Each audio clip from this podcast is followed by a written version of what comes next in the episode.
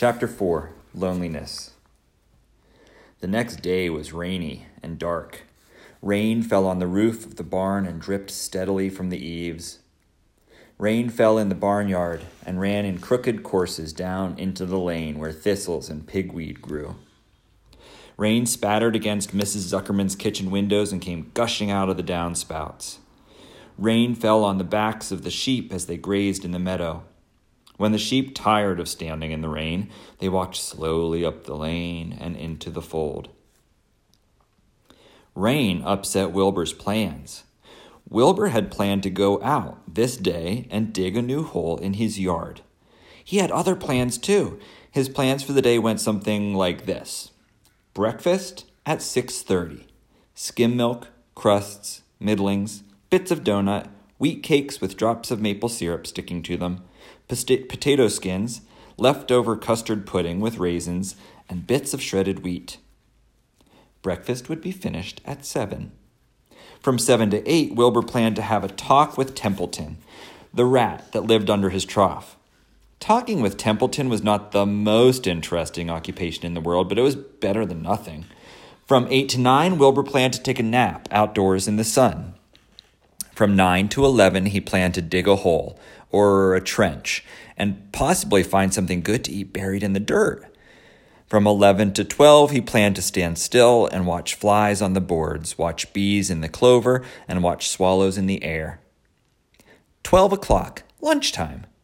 Middlings, warm water, apple parings, meat gravy, carrot scrapings, meat scraps, stale hominy, and the wrapper off a package of cheese.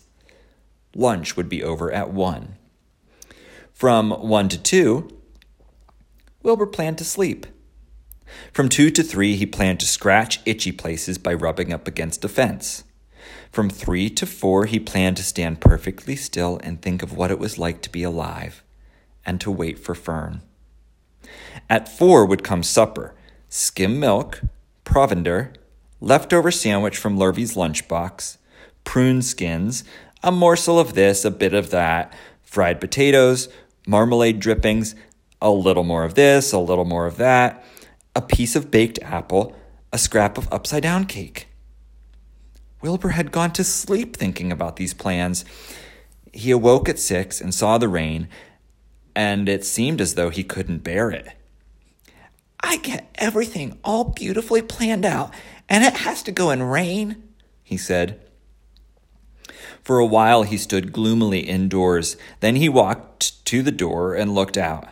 Drops of rain struck his face. His yard was cold and wet. His trough had an inch of rainwater in it. Templeton was nowhere to be seen.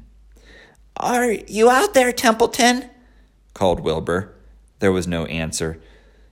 Suddenly, Wilbur felt lonely, friendless. One day just like another, he groaned. I'm very young. I have no real friend here in the barn. It's going to rain all morning and all afternoon, and Fern won't come in such bad weather. Oh, honestly. And Wilbur was crying again for the second time in two days. At 6:30 Wilbur heard the banging of a pail. Lurvy was standing outside in the rain, stirring up breakfast. "Come on, pig," said Lurvy. Wilbur didn't budge. Lurvy dumped the slops, scraped the pail, and walked away. He noticed that something was wrong with the pig. Wilbur didn't want food. He wanted love. He wanted a friend, someone who would play with him. He mentioned this to the goose, who was sitting quietly in a corner of the sheep's fold. Will you come over and play with me? he asked. Sorry, Sonny, sorry, said the goose. I'm sitting, sitting, sitting on my eggs. Eight of them. I gotta keep 'em roasty, roasty, roasty warm. I have to stay right here. I'm no flibberty ibbity gibbet. I do not play when there are eggs to hatch. I'm expecting goslings. Well, I didn't think you were expecting woodpeckers, said Wilbur bitterly. Wilbur next tried one of the lambs. Will you please play with me? he asked. Certainly not, said the lamb. In the first place, I cannot get into your pen. I'm not old enough to jump over the fence. In the second place, I'm not interested in pigs. Pigs mean less than nothing to me. What do you mean, less than nothing? replied Wilbur. I don't think there is any such thing as less than nothing. Nothing is absolutely the limit of nothingness. It's the lowest you can go. It's the end of the line. How can something be less than nothing? If there was something that was less than nothing, then nothing would not be nothing. It would be something, even though it's just a very little bit of something. But if nothing is nothing, then nothing has nothing that is less than it is. Oh, be quiet, said the lamb. Go play by yourself. I don't play with pigs. Sadly, Wilbur laid down and listened to the rain. He saw the rat climbing down a slanting board that he used as a stairway. Will you play with me, Templeton? asked Wilbur. Play, said Templeton, twirling his whiskers. Play? I hardly know the meaning of the word. Well, said Wilbur, it means have fun, frolic, to run and skip and make merry. Oh, I never do those things if I can avoid them, replied the rat sourly. I prefer to spend my time eating, gnawing, spying, mm, hiding. I'm a glutton, but not a merrymaker. Right now, I'm on my way to your trough to eat your breakfast, since you haven't got enough sense to eat it yourself. And Templeton, the rat, crept stealthily along the wall and disappeared into a private tunnel that he had dug between the door and the trough in Wilbur's yard. Templeton was a crafty rat, and he had things pretty much his own way. The tunnel was an example of his skill and cunning. The tunnel enabled him to get from the barn to his hiding place under the pig trough without coming out into the open. He had tunnels and runways all over Mr. Zuckerman's farm and could get from one place to another without being seen. Usually he slept during the daytime and was abroad only after dark. Wilbur watched him disappear into his tunnel. In a moment he saw the rat's sharp nose poke out from underneath the wooden trough. Cautiously, Templeton pulled himself up over the edge of the trough. This was almost more than Wilbur could stand. On this dreary, rainy day to see his breakfast being eaten by somebody else.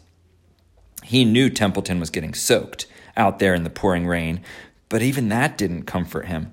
Friendless, dejected, and hungry, he threw himself down in the manure and sobbed.